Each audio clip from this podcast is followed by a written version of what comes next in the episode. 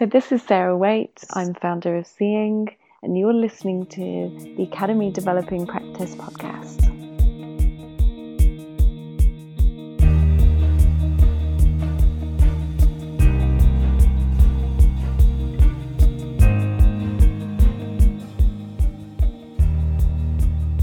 Hello and welcome to the next episode of the University of Liverpool Academy's Developing Practice podcast. Today, myself, Alex Owen, academic developer, and Matt Davis, organisational developer, sat down with Sarah Waite, founder of Seeing. We had a great conversation about well-being, and we also got to try some of Sarah's meditation and reflection exercises, which you can all try out while you're listening along. We hope you enjoy our chat.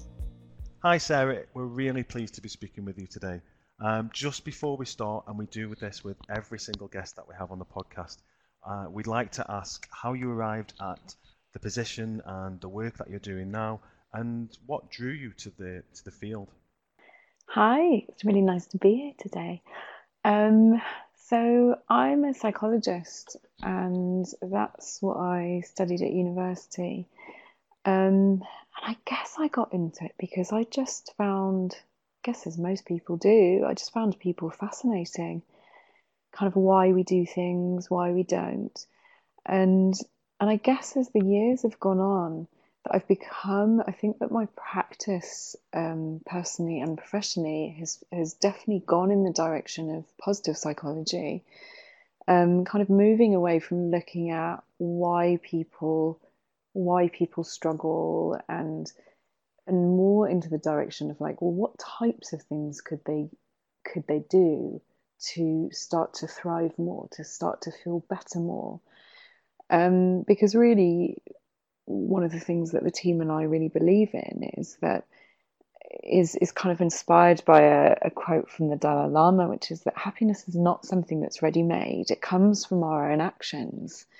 And I think I think a lot of the kind of old assumptions around psychology were, you know, how much our you know the nature nurture debate around you know what we're born with what yeah. what kind of happens to us in early childhood and how that can impact our life and there's the most phenomenal body of research now that shows that actually how we feel on a kind of daily and regular basis comes from the things that we do and I, I quite like that more almost leaning into kind of coaching attitude towards things that actually you know we don't just have to kind of accept our lot or perhaps the kind of range that we were born with or grew up with but there are kind of little little and big things that we can do on a daily and regular basis to make ourselves really feel well. And you know on a personal professional level that makes me feel really hopeful that we're kind of in charge of how we feel. Yeah yeah definitely. So i guess then i mean positive psychology is is it's never been any more needed than it is at the moment. Um, are you are you doing a lot of work with a lot of a lot of companies, a lot of different institutions around this, or is this something that you're privately um, sort of looking at? It's um, it's it's quite an amazing range of stuff that we do actually. So from working with companies, uh, we do projects with the government. Uh, you can imagine with Brexit in the last year, we've been doing a lot of things with the government's legal team, uh, where the kind of word for positive stress, which is literally spelled as EU stress, U stress, has been a uh, touchy phrase. Um, but you know, we work with we work with companies, schools, academic uh, institutions, and the NHS and charities, and I, and I think that's really helpful and inspiring. Really, I think you know, in our little kind of segments and groups, there's the assumption that we're all so different. But really, as humans, you know, they're kind of very, we're all having quite similar experiences. Yeah. Um, and it's quite nice to see that across different kind of areas. I think gradually what's starting to happen, which is a really positive movement in all sectors, is is more of a blending of kind of the personal and professional. Um, there's so much of what we do within work environments where people kind of wear masks, you know, almost have these like kind of professional veneers that we have to show up in this certain way and that we can only bring certain things to work.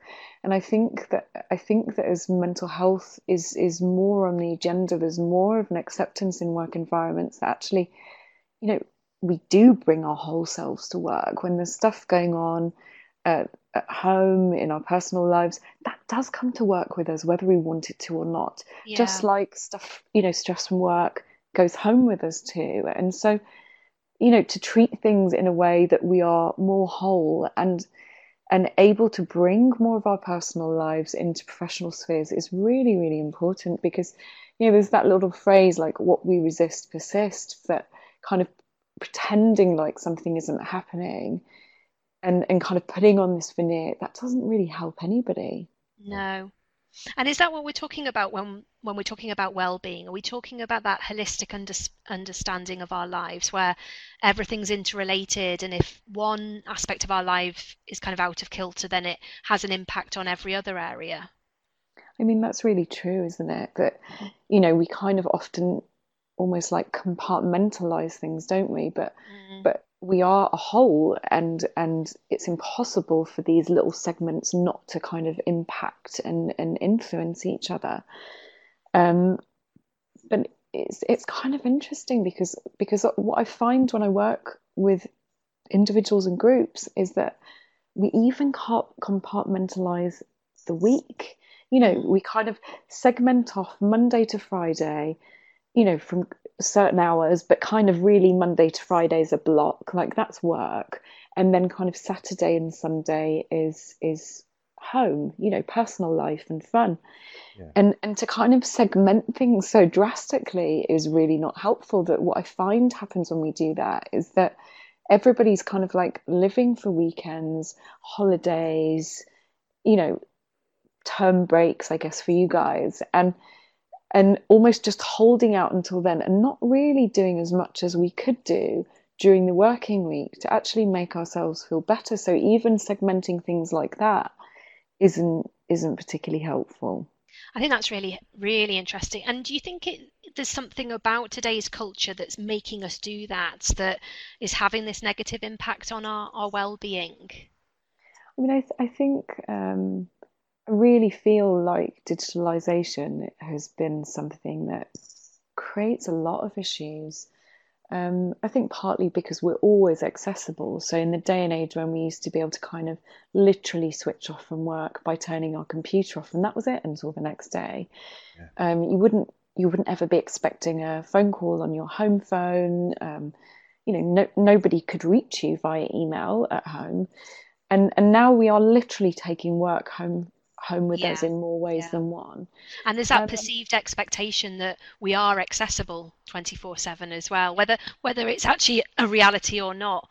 I think there's that feeling that oh my goodness, my boss has just sent me an email, I should be accessible now and I should reply.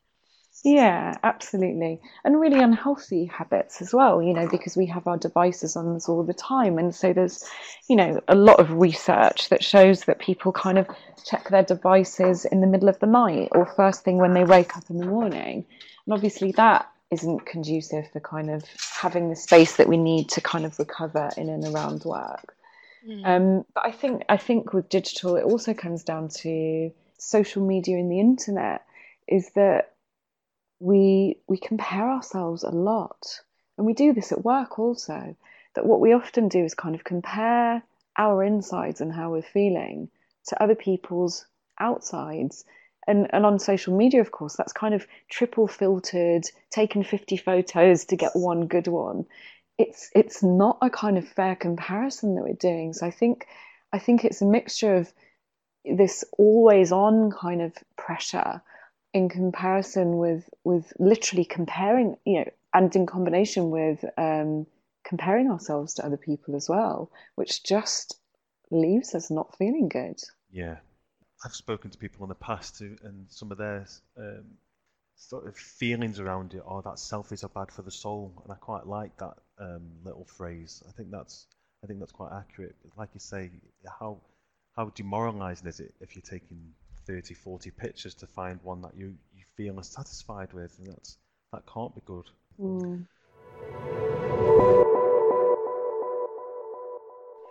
One one of the things I find really interesting when you work in um, when we do this kind of work in academic institutions and, and places like the NHS, but what you're working with is is a kind of group of people who are experts in their field. And I think there's something really interesting when you work in kind of teaching and helping and support roles that I think what happens is almost like transactional analysis gone wrong, where you get so stuck in that role, in that dynamic of you being the expert, you being the teacher, and the other people are kind of on the receiving end of that. That I think that the kind of becomes, when you're trapped in that mode, a real issue in that you get so used to being the person who's in control, who's the expert, who's the source of support that it becomes incredibly difficult for you then to ask for help and support because there's quite a discomfort in that role shift. So you tend to see that a lot more in kind of academic places um, than you do in, in normal work environments, which I think is quite interesting. Yeah, absolutely. And just reflecting on my experience of, of working with academics in, in particular, often, you know, well, academics are high achieving individuals, they've done incredibly well in life, and then they're put into these roles where um, often there's, you know, so much pressure on them to continue achieving in terms of their research. They're also there in terms of supporting the students to learn, and often there for the students in terms of a pastoral role as well. And there's so much pressure on colleagues, and they don't really know how to handle that. Um, and also, as you say, often they, they don't know how to then express that that they've got a concern or, or they don't know where to go for support. So I think there is a real problem with that. Yeah, it's really, and it's so great to kind of talk about this kind of stuff um, in podcasts like this because it's it's so helpful to bring awareness to it. You know, to get a bit of common humanity around. Oh mm. yeah, I find it really hard too. Yeah.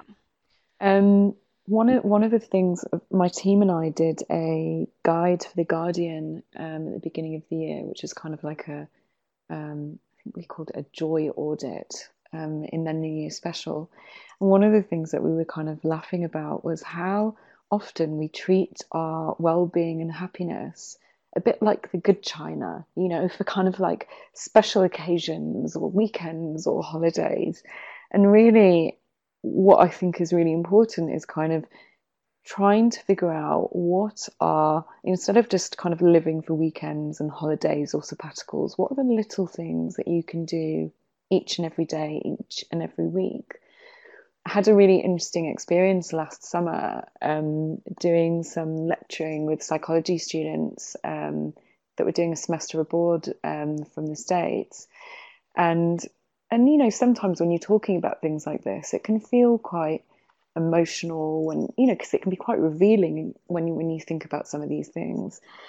And what was interesting was that um, actually the the visiting lecturer got emotional on one of the days.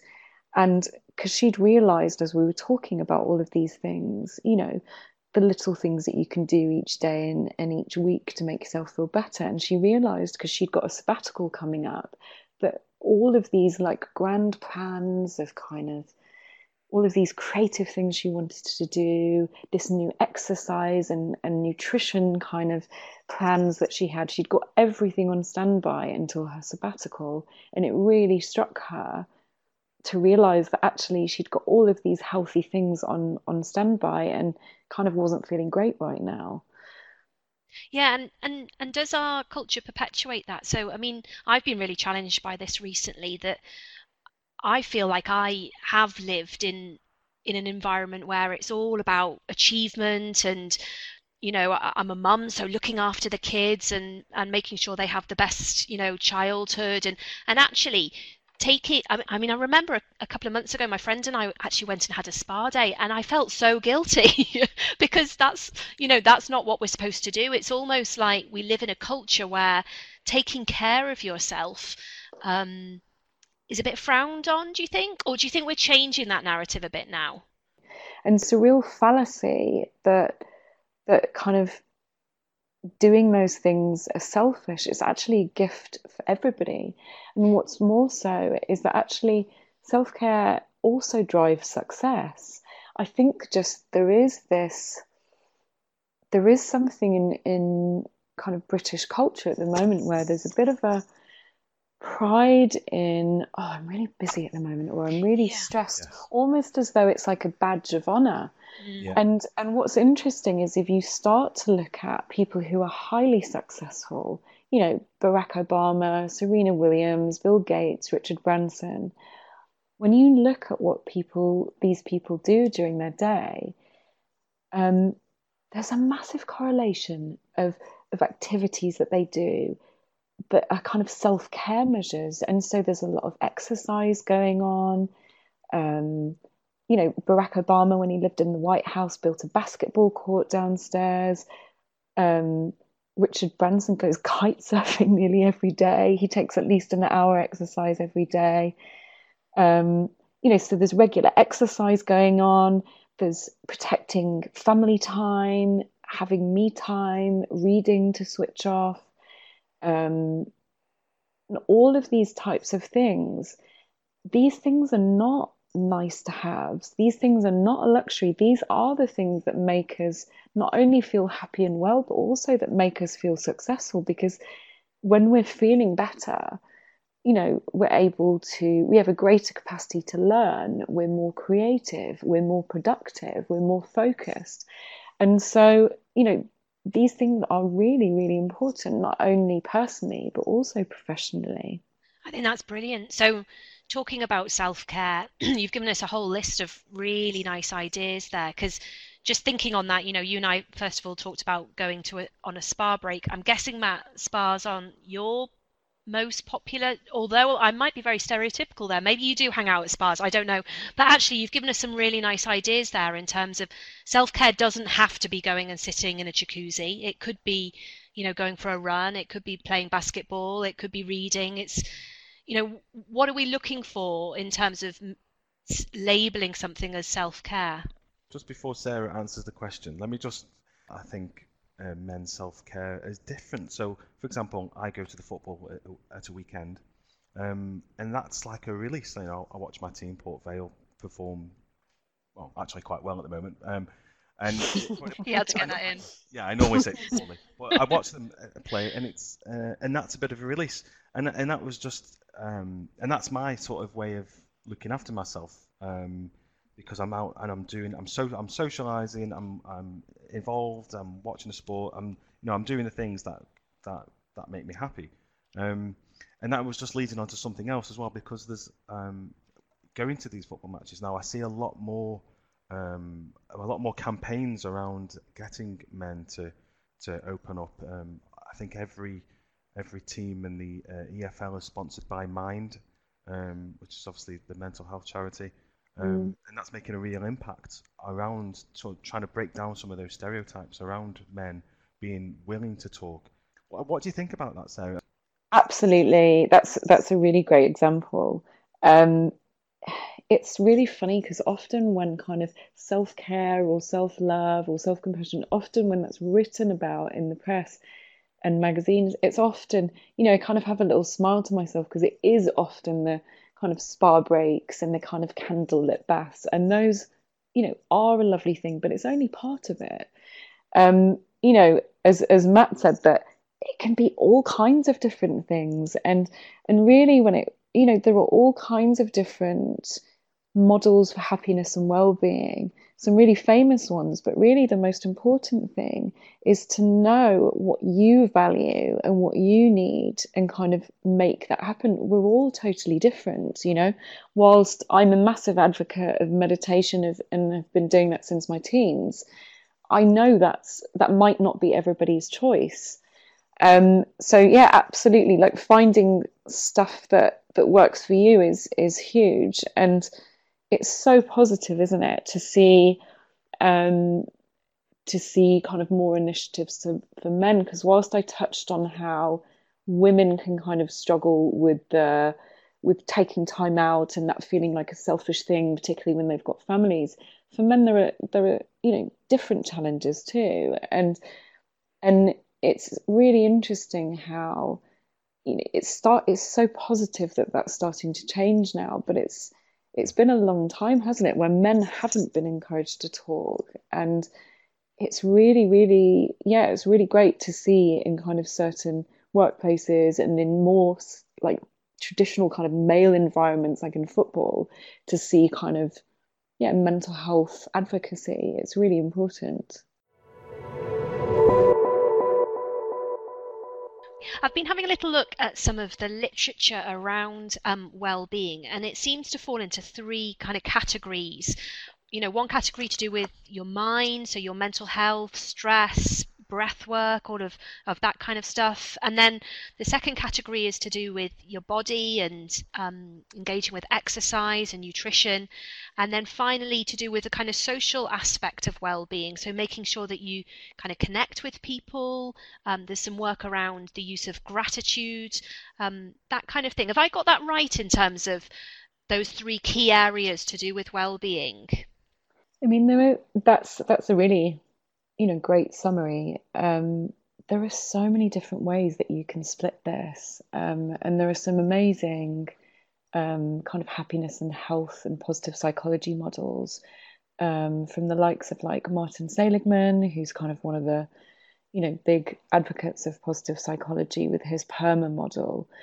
Um, there are all different kinds of things that you can do. There are kind of quite big categories, I guess. You know, as you were saying with relationships, it really helps us to connect, you know, to talk and to listen and to feel connected and cared for is really important. Um, and and there are lots of kind of um, things around that. So kind of being active, taking exercise is really important. Um, being more present, taking notice, so kind of bringing more mindfulness into your life, bringing more gratitude into your life, um, learning. So you guys are in a perfect environment for that. But there's a massive correlation between uh, happiness and people who are kind of lifelong learners. Um, giving your time, uh, making sure that meaning and purpose are part of your life, um, achievement. That there are literally there are endless kind of almost keys to happier living. But really, I'd say the one thing is that you need to know yourself. You know, you you can look at some of these lists, and I'm I'm happy to pass those references on for some of these happiness models. They can be really inspiring, but it's not about kind of seeing the list and making sure you tick everything off. It's about knowing yourself, knowing what you value in life in general, and also knowing today and in this moment, right now, what is it that I need? Yeah, I guess it is it's understanding for you how they're all interrelated as well. I mean if if I think about myself, if you know if if i'm not exercising i know that has a massive impact on my feelings of stress for example. Or you know if i'm not connecting i'm not finding enough time to connect with my family then my mental health isn't as as strong as it could be. So i guess it's as you're saying knowing yourself and and knowing how those kind of three areas of mind and body and social all kind of impact each other which i guess will be different for everyone right? Yeah and i think you know i mean there are endless articles, amazing books and apps about all this kind of stuff. It's a real industry now, I guess.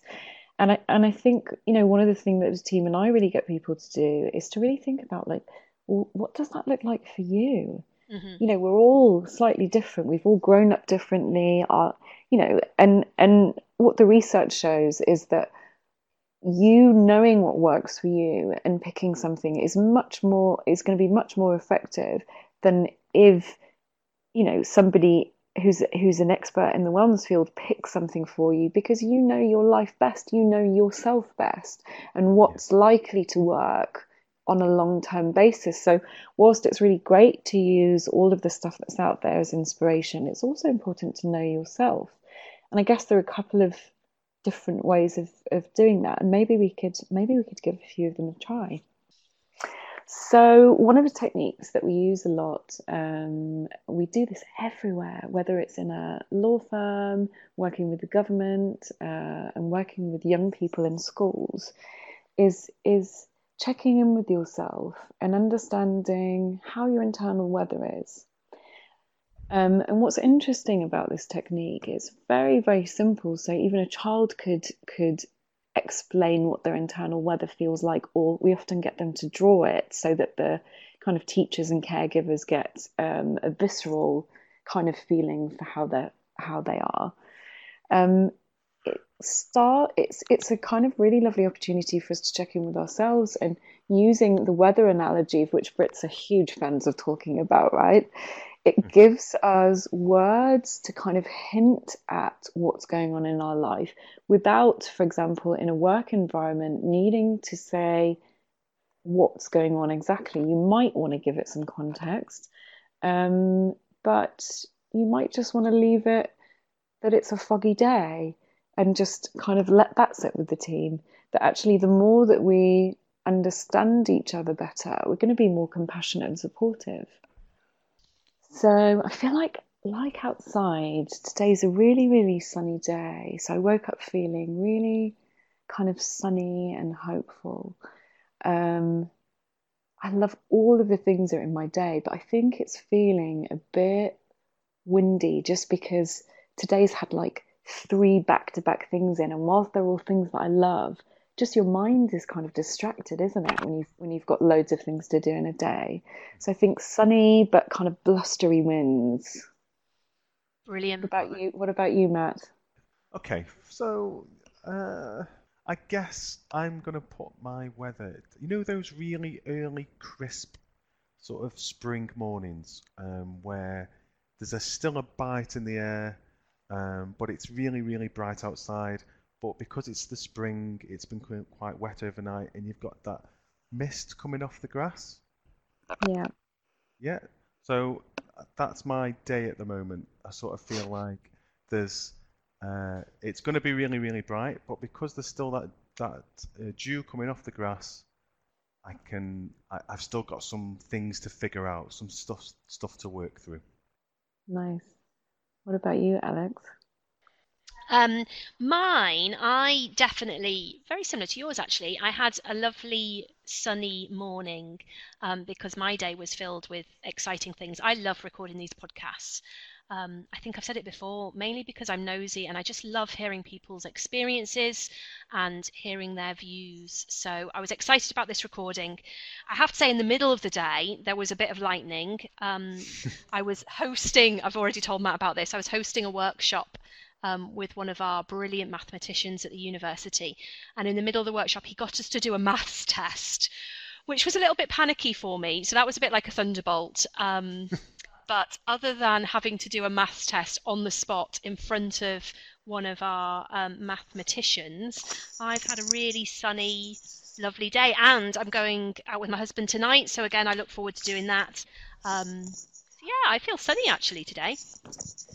That's really great.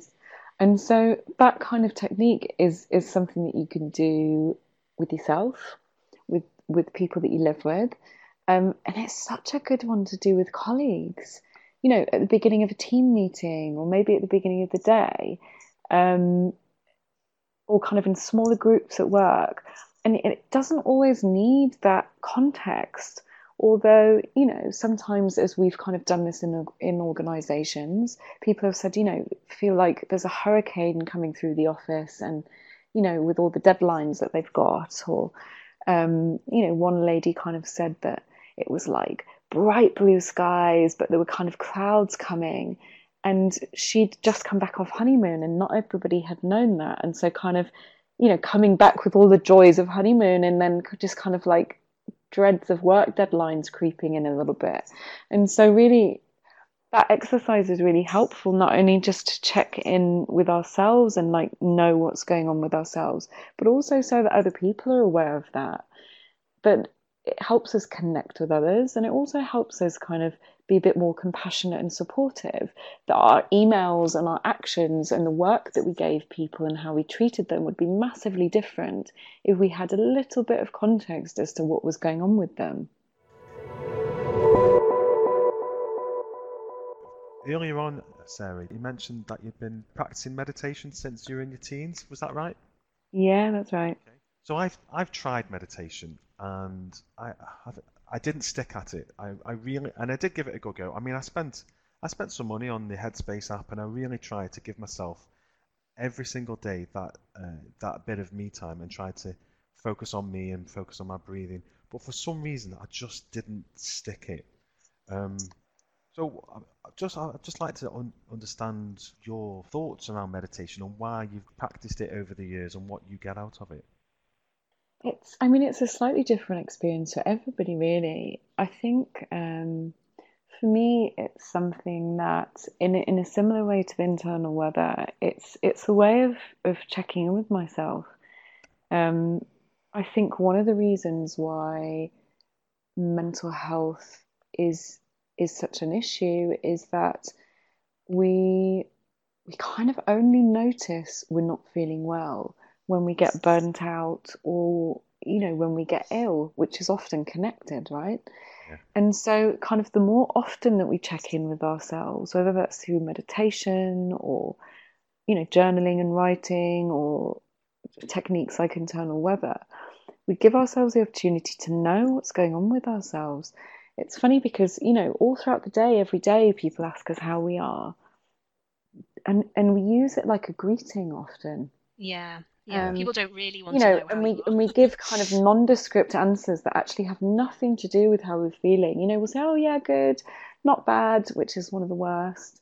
It's mm. you know we kind of give answers to how are you without really checking in with oh how how am i? So actually it's a really it's a really helpful question. And actually, if we started to all answer that question more openly and honestly, we'd be able to head off kind of burnouts and illness a lot faster.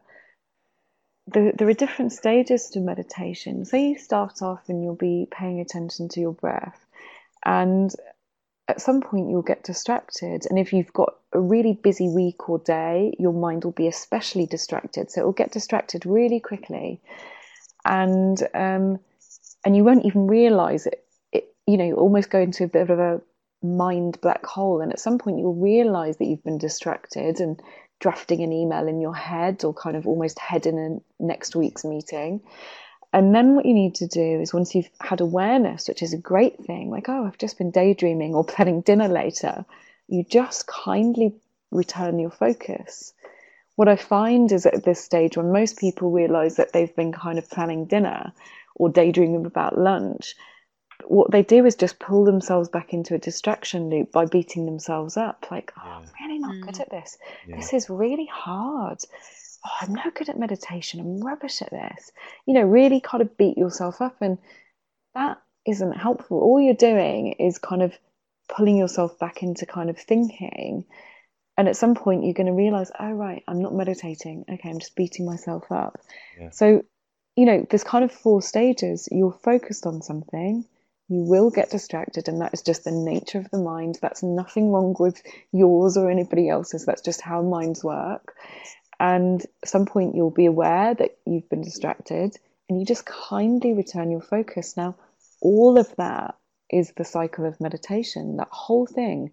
And actually, the most beneficial bits are noticing you've been thinking or daydreaming and then pulling it back. That's the discipline that starts to rewire your brain. That's the most kind of beneficial bit of it. Should we give it a little try? Sure, sure. Let's give it Should a go. we do a little short one, all of us, and for everybody listening in as well? So, just wherever you are, just finding a comfortable position, maybe uncrossing your legs, just seeing if you can wiggle and just get really comfortable wherever you are. And just starting to pay attention to your breath. And so, we're not changing the nature of the breath in any way, but just noticing every peaceful in breath, every peaceful out breath.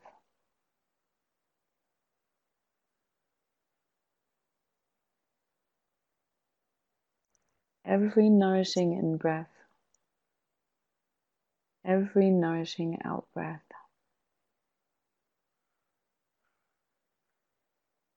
And of course, the mind might get distracted, and that's just normal and natural. Just returning your focus each time, just gently coming back to the breath, knowing that each time you do so, you're training your mind.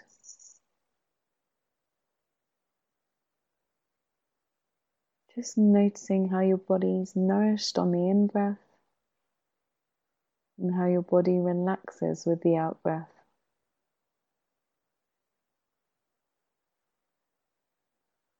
Just letting your body breathe you. Just noticing the rhythm of your breathing as it flows in and flows out.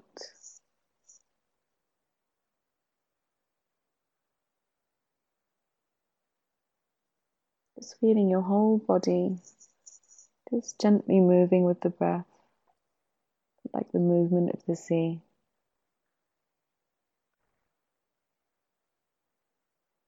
If your mind wanders like a curious puppy, just when that happens, just returning to the rhythm of your breath.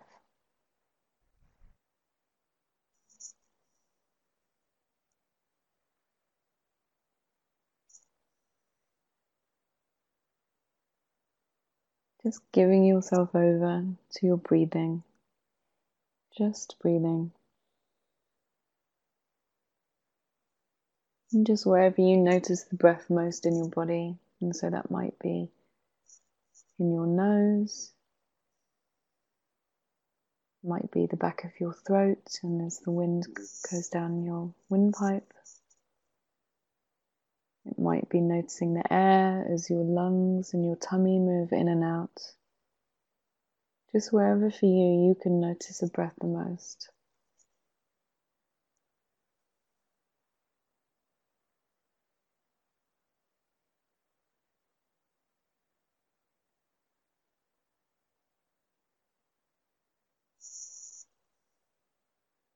Now just gently releasing your attention to your breathing and just letting your mind do whatever it wants to do.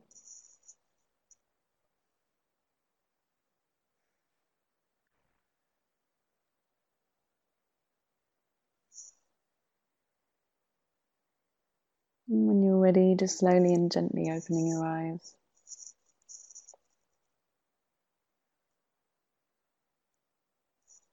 How was that? Yeah, I really enjoyed that. I have to say, I I do something very similar to that on the train on the way home um, each day, and I use an app for that. And I, just picking up on some words that you said earlier about just having feeling a little bit happier, feeling a little bit calmer. Um, just as I feel now off the back of that, I I use meditation in a very low key way um, to just achieve that after you know a busy, stressful day at work. Um, just having literally, you know, 10 minutes on the train where I close my eyes and do something very similar to what you've um, just led us with has a really, really positive impact for me. I don't know about you, Matt. Oh, I feel very chilled. I think you could do this for a living, Sarah. I'd love to. Brilliant. Yeah, it's a really lovely thing. And it's an interesting one because I think sometimes people, um, you know, when when we kind of get a space for ourselves, that sometimes, you know, these things give us they give us a really powerful feedback loop. And so, you know, if we're really tired, you know, kind of physically tired, mentally tired, sometimes meditation can make us feel really sleepy. Mm. Um, if there's loads of stuff going on, then our minds will be really busy. You know, there'll be loads of thoughts buzzing around, and we'll have to really, you know, bring it back. You know, be really kind of diligent, almost like trying to train a wild horse. Like, just really, as it kind of runs off, you're like, okay, just bringing it back. Um, exercise. Some meditations are challenging, some workouts are challenging, right? And so sometimes it kind of feels a bit like training a wild horse, that it's kind of keeps running off. You just need to kind of gently keep bringing it back. And this feedback loop is a great thing. You know, meditation doesn't make you feel anxious or it doesn't make your mind go get really active. what it does is it helps you pay attention in a removed way to what's going on. And just like with the internal weather technique, that actually all of these things are so important. We just need to check in with ourselves and see how we are. And of course, you know, the more you do meditation, there's such a multitude of um, of benefits to it, from kind of physical, mental, you know, emotional, and, and relational kind of benefits. There's endless research about the benefits of meditation. Um, and, and one of them really is to kind of know yourself better. Because if during meditation you notice that your mind is really busy or that maybe you're feeling a bit anxious or a bit tired, then we need to do something about that. If we kind of keep living for weekends or term time, then then it's it's quite obvious that we're kind of going to come crashing down at some point because it's not sustainable to be kind of on 24/7 every kind of waking hour. So some really helpful kind of um, thoughts there about um, self care and well being to do with our mental well being. We talked a little bit about how some of the literature points to the importance of our physical well being as well. Can you can you talk to us a bit about that in terms of um, how busy colleagues working in HE could support their kind of their physical well being, their their bodies? What I find happens a lot is that as we were saying earlier, that the work week is almost this untouchable block, and then we end up living for weekends and holidays. And really, the people that feel happiest and healthiest and kind of physically and mentally are the ones that manage to integrate things that make them feel well throughout every day. Um, so instead of kind of just treating it as like, that's my work day, that's my work week, these are the fun things I do in my free time and having those as separate, but kind of having more of an integrated approach. And so, you know, Alex, it sounds like you use your commute really well in kind of using that to like meditate.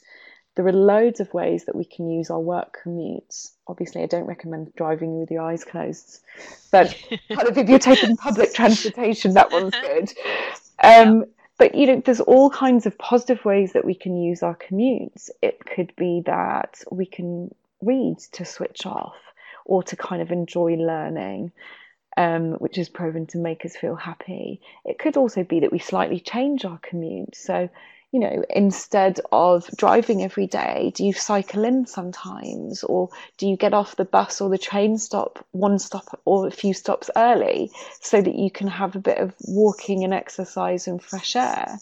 I think, you know, there's ways of kind of using our commutes more creatively and then maximizing the kind of little breaks that we should be taking that we often kind of tend to sit at our desks for long periods of time but any kind of research around concentration spans shows that actually nobody can do that. It's impossible for us to sit down for hours and hours at a time and, and stay focused and effective. And so actually giving ourselves little breaks whether it's going to make a little cup of tea, whether it's having our lunch away from our desks, whether feeling a bit kind of fatigued in the afternoon, you just say, decide to take a little walk around the block or to a nearby park. All these little things that we can do throughout the day in the working week are what make us feel really well. There's been some um, research done, hasn't there, about the impact of natural light on well-being and that idea of just getting out you know even for a 10 minute walk around the block can do you a lot of good you know when we're cooped up in offices with electric lights the whole time is that right yeah absolutely so vitamin d can make a massive difference to how we feel and of course you know in in winter months you know sunshine is much harder to come by so when you get days like this when mm. you've got mm. sunshine it is important that we get outside and and give ourselves that kind of vitamin D hit. Absolutely. And so, finally, what about the social side of well-being? I mean, what what do we mean by this? I mean, have you got any ideas for our colleagues in HE, or actually anybody who's listening? Do you think there's some anything we can put in place in the workplace to aid uh, connectivity to have a, an ultimate effect of increasing uh, people's well-being? I mean, yeah, absolutely. Um, you know relationships and connections that we have with people are really really important Um, and and interestingly, kind of um, one of the things that is listed that's really important for human emotional well-being is intimacy, and not in a sexual sense in the way that the word's often used, but in terms of like somebody knowing and seeing all of you, kind of loving you warts and all. Um, and what's interesting in this kind of day and age is that we're kind of creating almost like personas of ourselves online, which means that experiencing intimacy, particularly for young people who've kind of grown up with, with social media, becomes increasingly hard to come by because if what you're getting seen and literally liked for is is avocados on toast. that isn't mm. who you are. That isn't what you are. Um, and and so you know we can only experience um, the lovely feelings of intimacy and and being you know loved wholly and appreciated you know in work and beyond if we bring more of that kind of full spectrum of, of experiences and emotions with us um, if what we're doing is kind of in a high functioning space and kind of only showing bits of ourselves, like high functioning bits of ourselves, we're actually not um, kind of respecting ourselves or allowing the experience of intimacy to to happen. And so I think bringing more of ourselves eh, to life and bringing more of it to work is really really important. And I think that's kind of taking the time to connect with colleagues is is really important you know having those lunches out together enjoying the weather and maybe catching a walk or having walking meetings um, doing things outside of work environments is really important because we spend such a high percentage of our time in work environments and, and with the people that we work with that kind of really investing in those relationships and really knowing and understanding each other is is really important. I'm definitely up for some walking meetings, Alex. Okay, can we do some eating meetings as well? Yes, definitely. I like the idea of going for lunch. That's my, my kind of thing.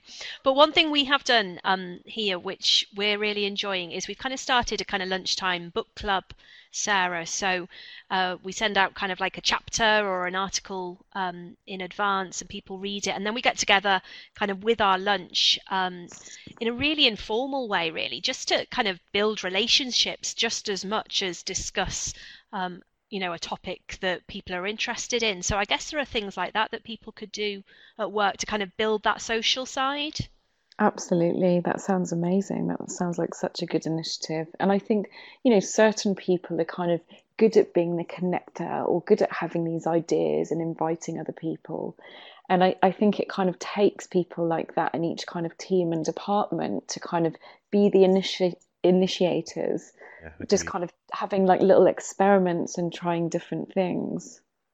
Yeah, and and I guess for some workplaces that that just isn't going to happen. So I guess is there also you know some importance in in looking for a kind of social aspect outside of work? I mean if i think about my life um, i go to a book club outside of work where there's very little discussion around the book. Um, but a lot of laughing you know friendship building. Um, i always come away from our my book my private book club outside of work you know, feeling relaxed, feeling like I've I've had a nice time, feeling that I've connected with people. Um, I, I, guess it's finding social experiences outside of work as well, which are important, and that doesn't have to be a book club. You know, it, it could be anything. Yeah, absolutely.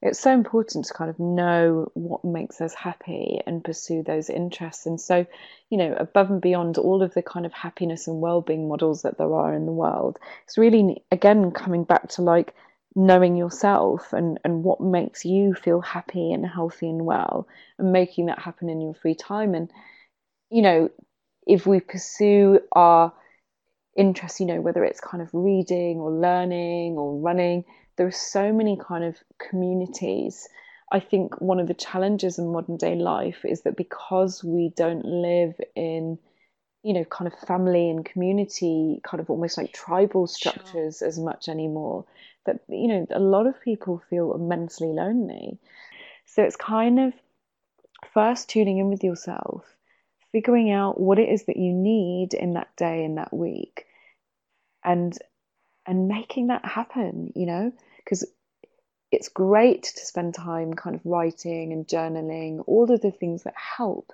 You have to diarize it.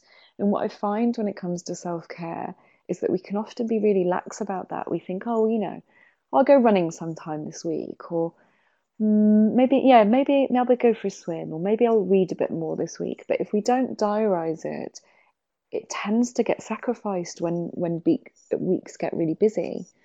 Um, so kind of honoring those commitments to ourselves as fiercely as we would to you know to colleagues, to friends, to family members. It's really important. Absolutely. I think that diarising thing is definitely something that I've learned over the years that if I don't put it in the diary, I just won't do it. You know, life takes over, doesn't it? So um, I think when we talked last time, I, I told you that I usually get up at 5.30 each morning and go for a run and, and people think i'm crazy for doing that but if i haven't diarized it if i haven't set that goal for myself. I, I just don't do it because I think, oh, I'll do it after I get home from work. But actually, once I get home from work, I'm exhausted and there's the kids and, you know, life goes on. Whereas actually setting that in my diary that every morning I get up at 5.30 on a work day and I go for a run um, is really important to me. And the benefits from doing that physical activity, getting outside in the fresh air, um, set me up for the day. So um, I can totally relate to that idea of putting putting stuff in the diary and, and holding yourself accountable to that. Yeah, that's such a great example, Alex. It's it's really interesting. You know, a lot of people kind of experience like Sunday dreads about the week ahead. You know, it kind of gets to about five, six o'clock on a Sunday, and your kind of head is already panicking about the week ahead. And um, so it's a great practice on a Sunday if you notice that you're starting to feel a bit panicky about the week ahead um, or feeling distracted. A way to take control of that is is to get your diary out. Look at your diary. What is that work week feeling like? You know, are you is there lots on? Is it back to back meetings? Are you working on your own a lot? Are the tasks a bit boring? Or, you know, there's all different kinds of feelings that days and weeks can make you feel. And if you feel into that, what is that week feeling like?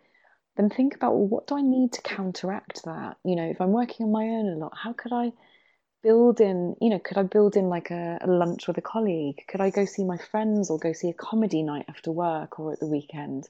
And knowing that you've kind of put these little things in to balance your week out make a massive, massive difference.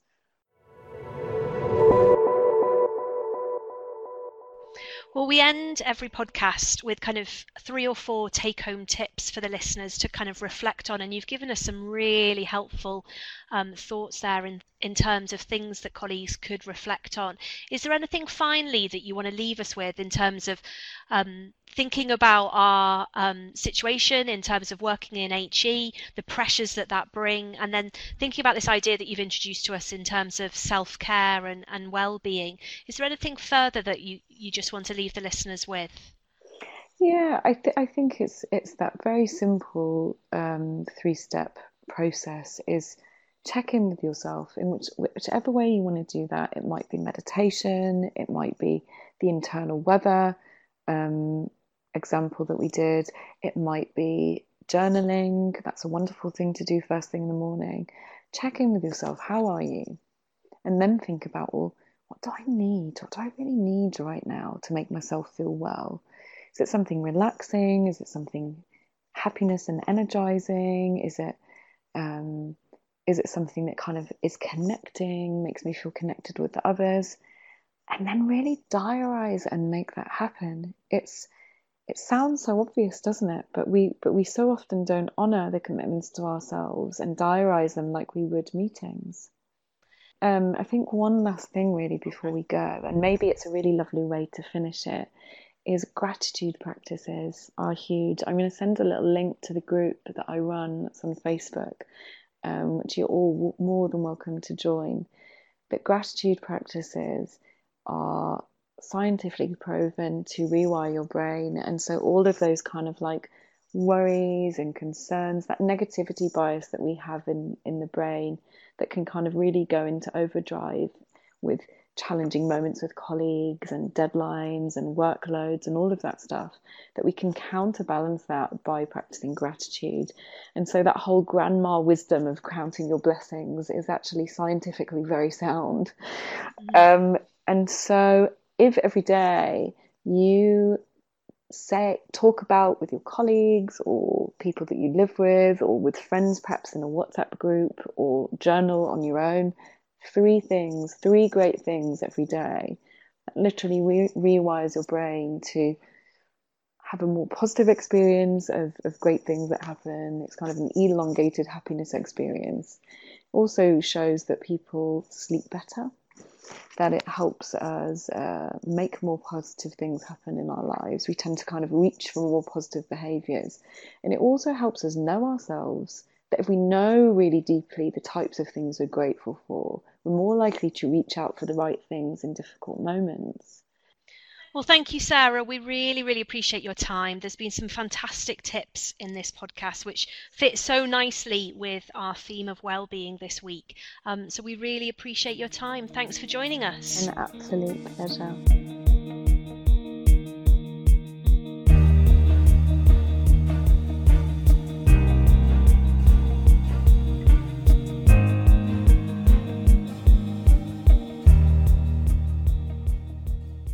Well, that was a great conversation with Sarah there. Um, just one of the things that I, I took from the conversation we had was when Sarah spoke about the importance of not having to save up that well-being time for a weekend or a holiday, as that often leads to burnout. So what I'm going to try, following Sarah's advice, is to try incorporating some of that weekend time into my week, if if that's possible, especially in the future when the working week becomes a little bit more normal. I think you're absolutely right. And also, what one of the things that I was thinking about was actually the relevance that it has to our situation now, with us being um, in our homes and working um, off campus. Actually, some of her practical hints and tips to support well-being are really relevant to us now. So, thinking about um, getting out for that daily exercise, thinking about engaging with our social networks, um, doing the things that we've always done or should be doing, but actually just doing them in different ways at the moment. So, one of the things that I've been doing recently is meeting up with friends online in the evening. You know, usually we'd meet up for a drink or go out for a coffee, but actually just meeting up on Zoom is really, really important. Also, going out for that daily exercise, um, whether it's a run or a walk, really, really important to our well-being. So lots for us to think about there, lots of practical hints and tips for us to try um, at the moment, but also, as you say, Matt, in the future when we get back into our usual routines. Please do let us know what you think about this episode. We'd love to hear from you. You can get in touch with us um, by tweeting us at Live Uni Academy, and also you can tweet Matt direct at eLearnerMatt and me at Alexandra underscore Owen. We've also linked to some further resources on the website. Um, so you can specifically look at resources to do with understanding well-being at liverpool.ac.uk forward slash the hyphen academy forward slash podcast. And there's a reading list there that you can click on. Yeah, and just a note for me to say that we are really grateful for those who have taken the time to either rate or review our show in your podcast provider's app. So if you have listened and enjoyed this episode, please rate or even better review the show as it really does help us to get noticed and therefore more people will find us as a result. Bye for now.